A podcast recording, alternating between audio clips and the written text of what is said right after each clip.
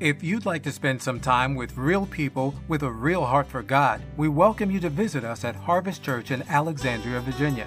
Our Sunday morning services are held at 10:30 and our family night fellowship takes place on Wednesday at 7 p.m. Come experience God's awesome, life-changing power as we worship in his presence, fellowship with one another, commit to discipleship and share God's love through evangelism. For more information or directions, visit harvestnova.com. That's harvestnova.com.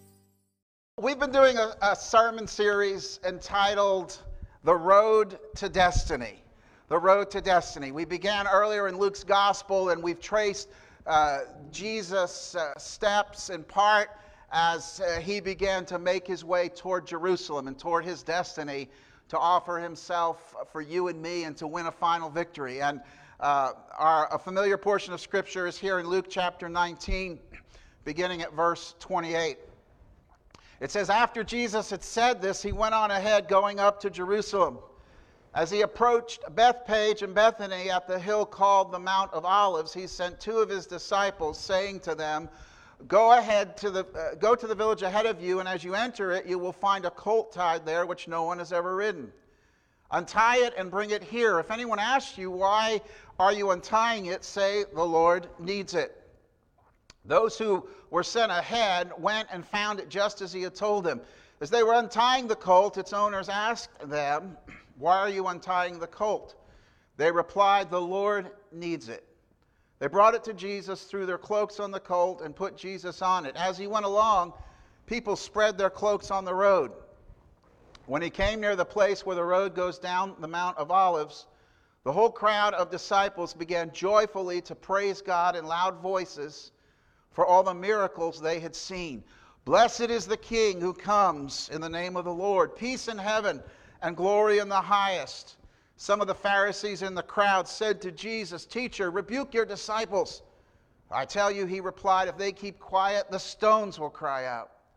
As he approached Jerusalem and saw the city, he wept over it and said, If you, even you, had only known on this day what would bring you peace, but now it is hidden from your eyes. The days will come upon you when your enemies will build an embankment against you and encircle you and hem you in on every side. They will dash you to the ground, you and the children within your walls. They will not leave one stone on another because you did not recognize the time of God's coming to you. May the Lord add his blessing to the reading of his word. You know, one of the most useful skills a person can have is a keen ability to observe a keen ability to observe, to have a clear understanding of the significance of people, places, and events in their lives. Today, we're going to examine a historical event that uh, many in our day might consider insignificant. But I submit to you that uh, this day, what we call Palm Sunday, celebrating the triumphal entry of Christ, is actually full of significance for you and me, even though it took place 2,000 years ago. And I also submit that we should therefore use our powers of observation to understand what revelations it holds for us. Um, for the past few weeks, we've been focusing, as I said, on that period of Jesus' ministry in which he began to make his way to Jerusalem.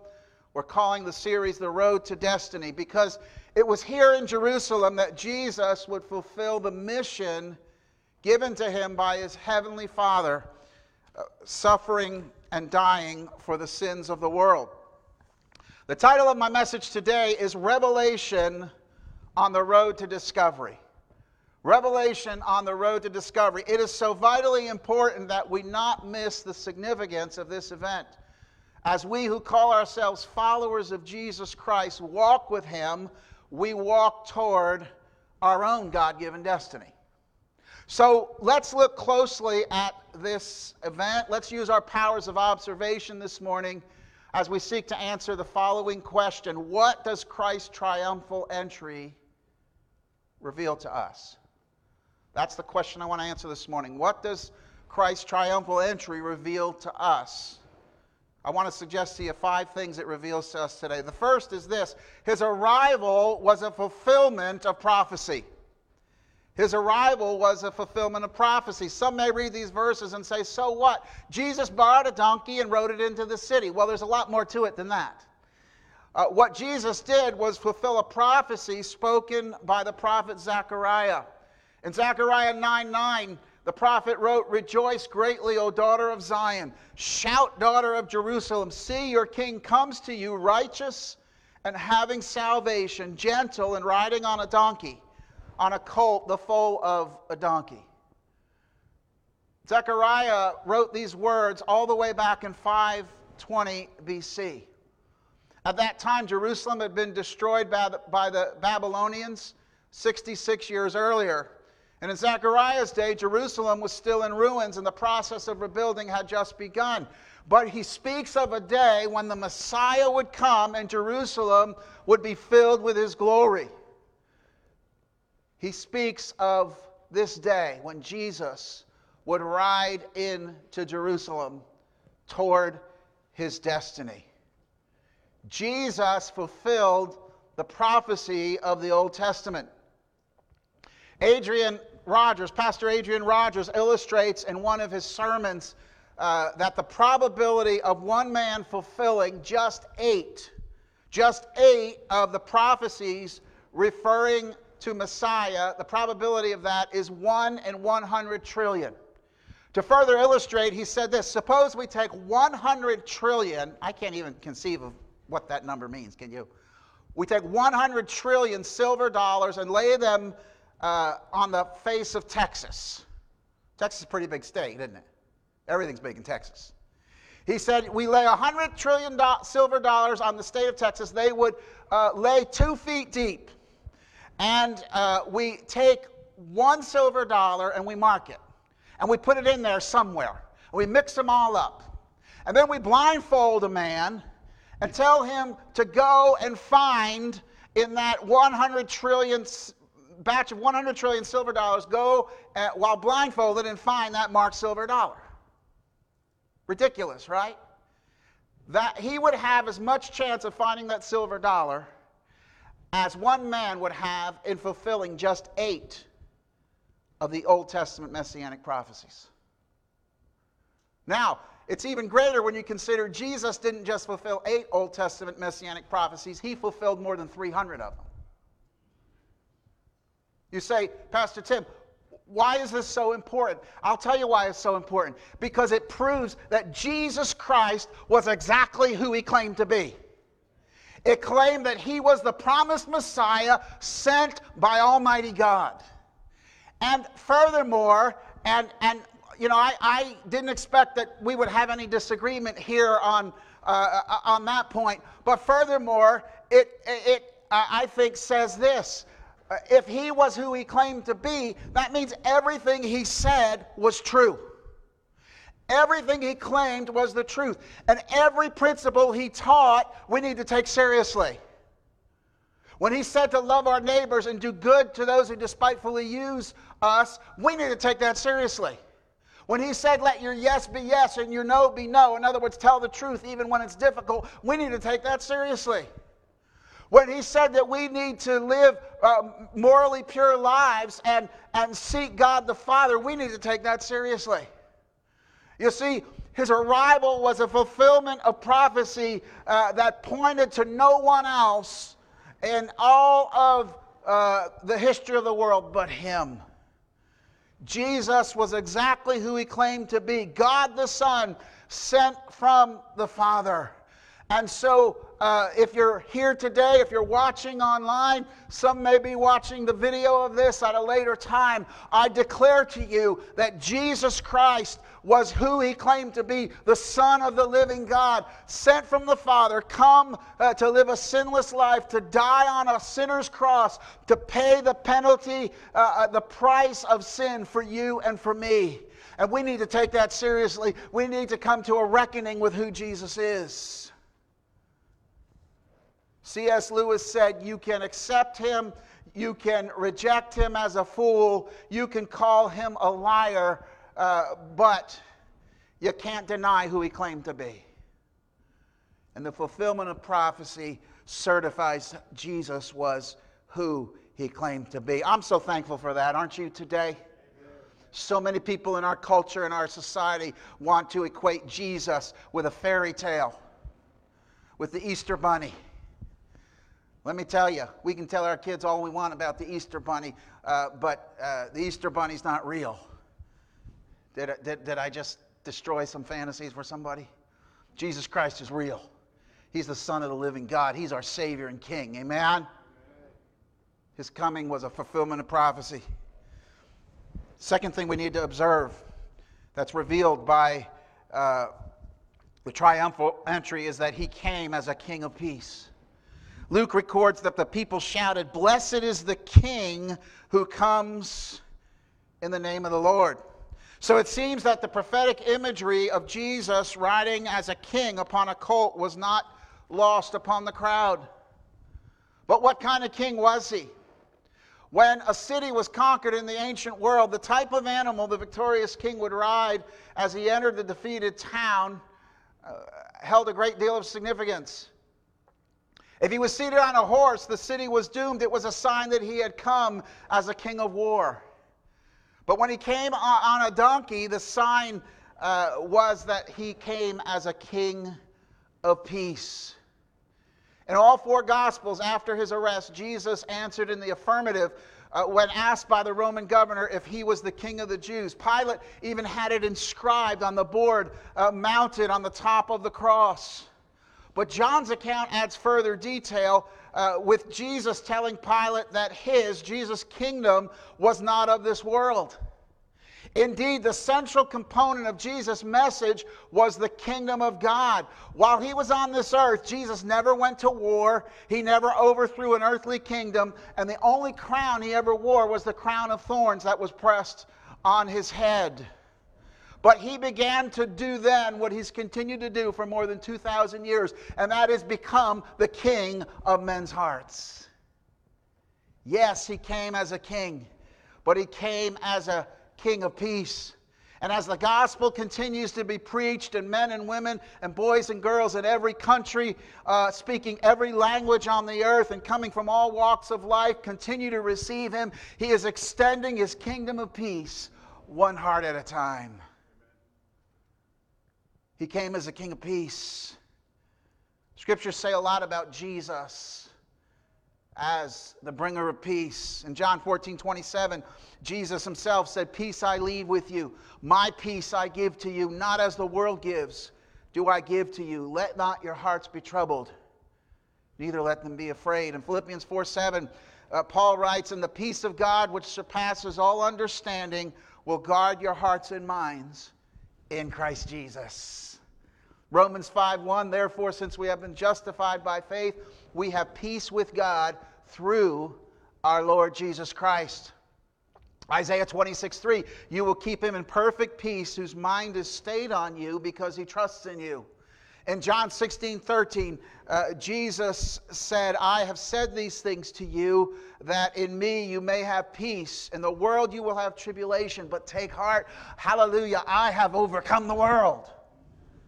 And in Romans chapter 5, it says, Therefore, since we have been justified by faith, we have peace with God through Jesus Christ. I read that one already. Read it twice. Amen. The King of Peace. Church, I don't need to tell you this, but I'll say it anyway. This world is a mess. I mean, it is a mess. And just when we in society, in our country, and countries around the world think, uh, you, you, know, things are going to get better and uh, people will get along, and there won't be so much of a divide, let me tell you, it just seems to get worse. Can I tell you this? No politician, no earthly philosophy, no social program, no matter how well intentioned, can bring true peace. It won't happen. And every time we think this politician or this program or this philosophy is going to bring us peace, we're disappointed time and time again. Jesus and only Jesus is the source of peace for humanity. And what type of peace does he bring? I want to submit to you this morning there are three types of peace that the Word of God talks about that every soul needs. First, there's peace with God. Someone said there is a God shaped hole inside of every human being. There is a dissatisfaction that people try to fill with all sorts of earthly things, with wealth, with uh, possessions, uh, with earthly uh, physical pleasure, uh, with position, with uh, material wealth, all the things they want in world, and they can't fill it because that God shaped hole is only filled with God. And man's soul is perpetually out of sorts until we find peace with God through Jesus Christ. Amen. Second type of peace is peace with our fellow man. There will never be any peace between uh, human beings on this earth unless it's brought by the peace that Jesus Christ gives. He is the one that can bring us peace. The one thing I love about the church in, in general, the church universal, and our church in particular, is the love we have for one another. That we come from different backgrounds. We have uh, you know, we have different political philosophies. Did you know that? But yet we love each other and we have peace with each other. How? Because of Jesus Christ, the peace He gives. He gives peace with our fellow man. And thirdly, uh, the third type of peace is peace within ourselves. We live in a world full of people with low self esteem, people who hate themselves, people who, who've uh, been led to believe and they bought the lie uh, that society has taught them that they're worthless. Their only uh, value is in what they can produce for someone else. That's a lie from the pit of hell. We have inherent worth because God created us. And the Lord wants to give us peace within ourselves. Peace that He created us to be the person that we are to be. And, and you read the headlines, you know the way our society's going. This idea that, that uh, you know, I'm, I'm not the gender that I, I, I want to be and I, I don't feel right. Listen, God created male and female, God created us as He wanted us to be. And people who struggle in that area, they don't need to be physically mutilated. And they don't need to take chemicals that will alter the God given chemicals that uh, are in their body and that their gender should have. They need counseling, they need prayer, and they need the peace of Jesus Christ to be at peace with who He made them to be. I know that's not popular in our culture, but I declare that as the Word of God today. Jesus came as a King of peace, and we need to remember that. So it's the third thing that the triumphal entry reveals to us it's that he deserves an outpouring of praise. He deserves an outpouring of praise. The scriptures tell us they praised him for two reasons. First of all, they praised him because of what he does, what he has done. Verse 37 says they praised him for all the miracles they had seen. What type of miracles had they seen? Uh, lepers healed, sight restored to the blind, the deaf healed, even the dead being raised. How many know that's good stuff? Turn to somebody and say, That's good stuff. And the people had seen this. They hadn't seen this with anyone else. And so they praised him. Was there a little self interest at work? Sure. Well, we, we all have a little self interest at work in our lives, don't we? But they knew that he was the healer, he was the deliverer, he was the resurrector. Hallelujah. And so he deserved praise. Anybody here ever been healed? Anybody ever been touched by the that deserves some praise, doesn't it? Hallelujah. Thank you, Jesus, you're our healer. Thank you, Jesus, you're a miracle worker. Thank you, Jesus, for all that you do for us. Hallelujah. If you've ever been touched by the hand of Jesus, you should never ever stop praising him for it. Pastor Tim, that happened 30 years ago. Yeah, and, it deserves at least another 30 years worth of praise. Because of what he's done. Jesus has done so much for me, I can't even begin to tell you. I keep you here till, till Easter Sunday I'm telling you and just getting started. You feel the same way? He's so good. He's so good. He deserves praise for what he's done and what he continues to do. Secondly, they praise him for who he is. Sometimes it's great to praise him for what he's done. Sometimes we just need to praise him for who he is. They said, uh, Blessed is the King who comes in the name of the Lord. You know, they didn't fully understand who Jesus was, but they understood enough to realize that he deserved their praise. He deserved their praise. I, listen, I believe if you're a Christian, if you name the name of Jesus, you should be a praiser. You should be someone. Listen, if, if your idea of praise is when we come to church once a week on a Sunday morning and sing a fast song or two, and you say, Well, I praise the Lord this week, done till next Sunday, then, then you have a very warped and small idea of what praise is all about. Bible talks about praise being the fruit of our lips, continually giving thanks. We should live a lifestyle of praise. He's worthy of praise every moment of every day. Amen. Amen. The Word of God tells uh, us all that Jesus did while he walked on the earth, and all those who have been bought, bought by the blood of Jesus can tell you all that he's done for them. But the Word of God also tells us who he is. Here are just a few of the things our Lord is to us. The Scriptures, and this is just a small list, the Scriptures declare that he is Emmanuel, God with us. We're not alone. Praise God that he's with us, amen? That he's our Lord. He's our master. The scripture tells us he's our Savior. There's enough to praise him for all eternity right there. He's our Savior. He saved, by definition, someone who needs saving can't save themselves. Hallelujah. We praise him because he's our Savior, he's our comforter. He's the one who comes alongside us. He's our healer, hallelujah, this morning. He is our burden bearer. Jesus said, Cast your care on, uh, the Bible says, Cast your care on him because he cares for you. Jesus said, Come unto me, all you who are weary and heavy laden, and I will give you rest. He's our burden bearer this morning, he's our friend. Jesus said, I have not called you servants. In John 10, he said, I've called you uh, my friends. Hallelujah. Can you imagine we are friends with the creator of the universe this morning? Praise the Lord and He is the ultimate conqueror. He is the soon coming King. Hallelujah. He deserves our praise. He deserves an outpouring of praise, a crescendo of praise. You football fans, if you ever see a, a, a play where a running back, the, the, the ball is deep in the, the offensive team's territory, and a running back breaks three, breaks through the line and he begins to head out into the clear on that long run to the end zone. You can hear, if it's a home game, if, if, it's a home game, you hear the roar of the crowd. You know what I'm talking about? And you just hear it swell. If, you, are a Commanders fan, you haven't heard that lately, but other teams, you know.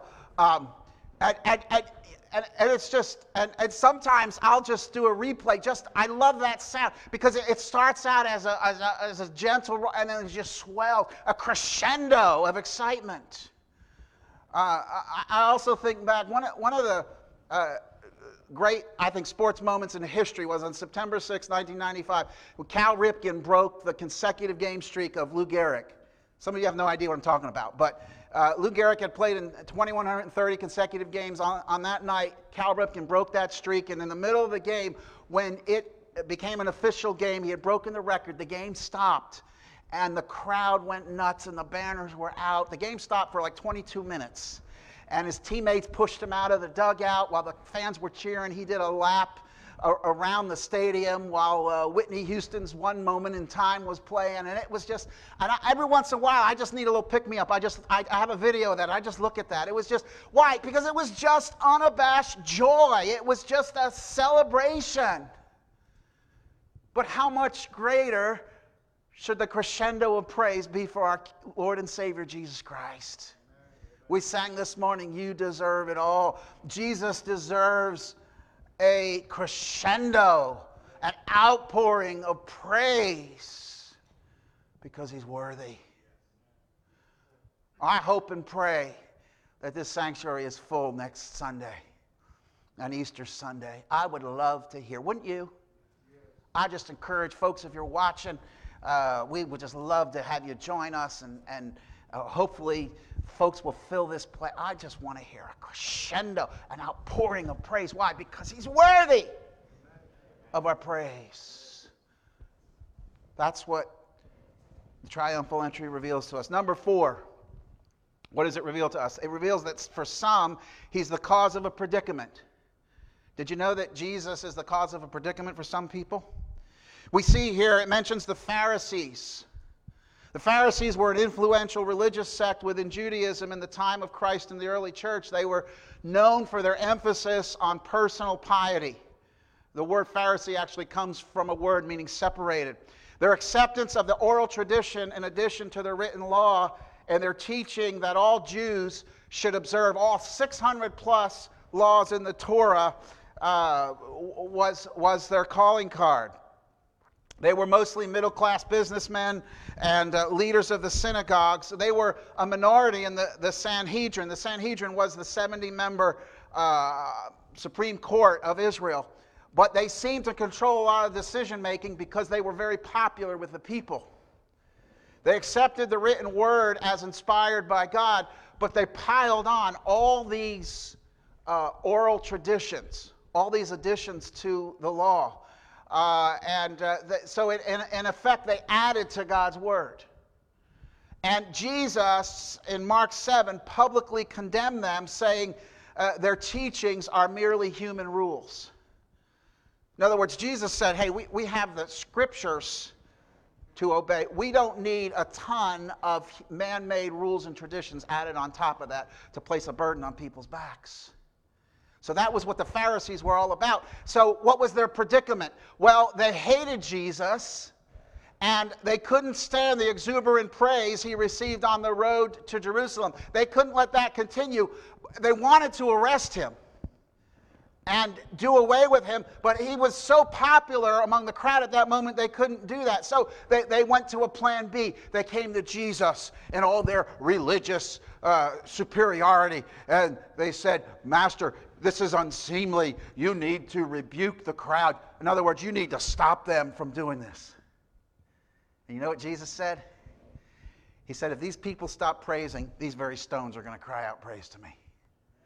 In other words, the, the praise of Jesus was so right and so appropriate, even nature would recognize it and cry out praise to him. And so, what did he do? He frustrated them once again. You see, Jesus creates a predicament a problem for some people. I, I, I, came across an article. I want to share with you a few excerpts. It's, it's entitled The Problem with Jesus by a name, man named Carl Laferton. I'll read you a few po- parts of it. He says, When it comes to outreach, we have a problem with Jesus. Not a problem with who Jesus is, of course. Jesus is the answer to all our deepest uh, questions and longings. He is the compassionate one, the broken search for, the forgiving one, the flawed need. He is the strong one, the weak can cry to, the challenging one, the self righteous require. So, what's the problem? It's with the simple word Jesus. Your image of Jesus is, speaking to Christians, I hope, informed by Scripture. He's the incarnate, crucified Christ, ruling Son of God, the original Jesus of history. But that's not the image most people have of him. When you say Jesus, they have an identity for him in their heads, it's just not the real one. This is a function of the times we're living in. We speak into an increasingly post Christian society. That means that Jesus isn't foreign, he's domesticated. He's a somebody, not a nobody. And you can take your pick about which somebody he is. There's a whole smorgasbord of cultural Christs. And you just select the Jesus who best fits your mindset and lifestyle and run with him. If you ever need to trade him in for a different version, that's fine. So, you want a good teacher whose advice you can accept or ignore? Welcome, good teacher Jesus. You're after a freedom fighter with a blank placard onto which you can write your own slogan violent revolution or lower taxes or more defense spending or no war. You'll love freedom fighter Jesus. You'd like to reject Jesus as out of date and bigoted and go, get on with li- how, living how you like? You need intolerant judge Jesus. The one Jesus, he says, our culture doesn't offer and can't stomach is original Jesus. The one who can't be changed, but the one who calls us to change instead. As soon as you say Jesus, people hear intolerant judge, children's story, distant God, and so on. And then they hear whatever you say next your explanation of the wonder of the cross or the joy of the empty tomb or the reality of judgment within that false category they have of Jesus. Therefore, the gospel makes little sense and does not sound attractive, even though it's the only thing that makes total sense and is infinitely wonderful. In a conversation where two people talk about Jesus, they are, in fact, often talking about two different people. The problem with Jesus. He goes on to describe how to overcome that. Uh, and he closes by saying, It's our privilege to be able to say to someone, Let me tell you about my Jesus. He's more compassionate, more controversial, more compelling than you ever imagined. And he's real. Wouldn't you love to know him? Jesus still causes a predicament for people today who don't know the real Jesus, who the real Jesus is, or know who he is but are unwilling to accept him. We need to present the true Jesus, the original, the loving, compassionate, righteous, true, holy Jesus. But make no mistake about it. For some people, Jesus will always cause a predicament. There'll always be people who have a problem with Jesus. And it's hard for us sometimes because we know what he's done for us. We know how wonderful Jesus is. And you talk to people about Jesus and they just say, I want no part of it. And that's our task, that's our job. But there will always be people for whom Jesus causes a predicament. What's the fifth thing that is revealed in the triumphal entry? It's that his grief reveals his heart of passion. The grief Jesus expresses here at the end of this passage is profound. The Greek word that is translated wept in our Bible signifies more than tears. It suggests a soul racking, gut wrenching sobbing that a person does at the funeral of a friend. As a matter of fact, the only other time the scriptures record that Jesus wept was at the tomb of his friend Lazarus. But why was he weeping on this joyous day?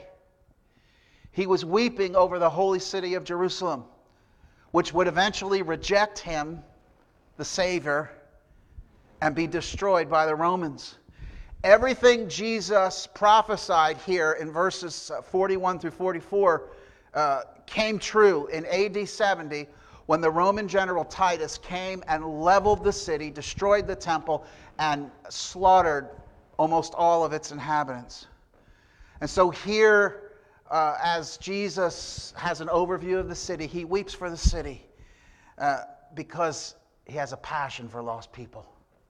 As a matter of fact, in uh, Luke 19, verse 10, earlier in this chapter, Jesus stated that the very reason he came to earth was to seek and to save the lost.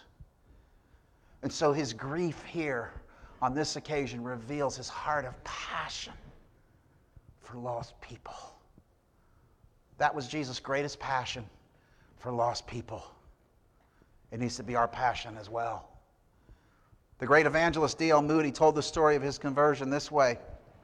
He said, When I was a boy in Boston, I used to attend a Sunday school class, and one day I recollect that my teacher uh, came around behind the counter of the shop I was working in, and he put his hand on my shoulder and he talked to me about Christ and my soul. He said, I had not felt a, need for that up until then. And I, I, want you to listen to this. This young man, D.L. Moody, said this. He said, uh, I said to myself, this is a very strange thing. Here is a man who never saw me till recently. He is weeping over my sins, and I've never shed a tear over them. But I understand it now, he's saying years later, and I know what it is to have a passion for men's souls and weep over their sins. I don't remember what he said, this man, but I can still feel the power of that man's hand on my shoulder. Moody went on to win over one million souls to Jesus Christ through his campaign. But what never left him was the passion of that man for his lost soul when Moody had, himself hadn't even given a thought to it. Passion. I want to ask you this morning. I know we're going a little over time, but I thank, appreciate you staying with me. I want to ask you this morning what moves you? What melts your heart? Jesus was and is moved by the plight of lost people. And we are often focused on everything but the souls of lost people he has called us to win. I say this humbly and respectfully this morning. If, as a Christian, it's been a long time since you felt a soul stirring passion to win lost people to Jesus, then this morning I respectfully suggest that you pray and ask God to replace your cold heart with a heart for the lost. Jesus' passion for the lost was so great that he poured, it, it came pouring out in grief over the plight of lost souls. God, give us the heart of Jesus for lost souls that are bound for an eternity without God. In conclusion, this morning, what does Christ's triumphal entry reveal to us? That, that his arrival was a fulfillment of prophecy. Jesus was who he claimed to be the Son of God sent from the Father to redeem the world. And therefore, as I said, we need to take seriously everything. He said, we can't pick and choose, can we? We need to take to heart everything he said. He came, secondly, as a king of peace. True peace is only found in the person of Jesus Christ. Thirdly, it tells us that he deserves an outpouring of our praise. Not a little bit, not just on schedule. You know, when you're full of love for somebody and passion, but you, you don't just, you know, put on your, your calendar on your smartphone, okay, tomorrow at 3 o'clock, I will praise my wife and tell her how wonderful she is. Lasts from 3 o'clock to 3.01. You don't do that, although for some, you know, maybe that's a start, but no, it's spontaneous. It just pours out. He deserves an outpouring of praise. Uh, fourthly, we recognize that for some, he's the cause of a predicament. Some people don't know what to do with Jesus. We need to share with them the original Jesus, who Jesus truly is. And fifthly, that his grief reveals his heart of passion for lost people. And he wants us to have that passion.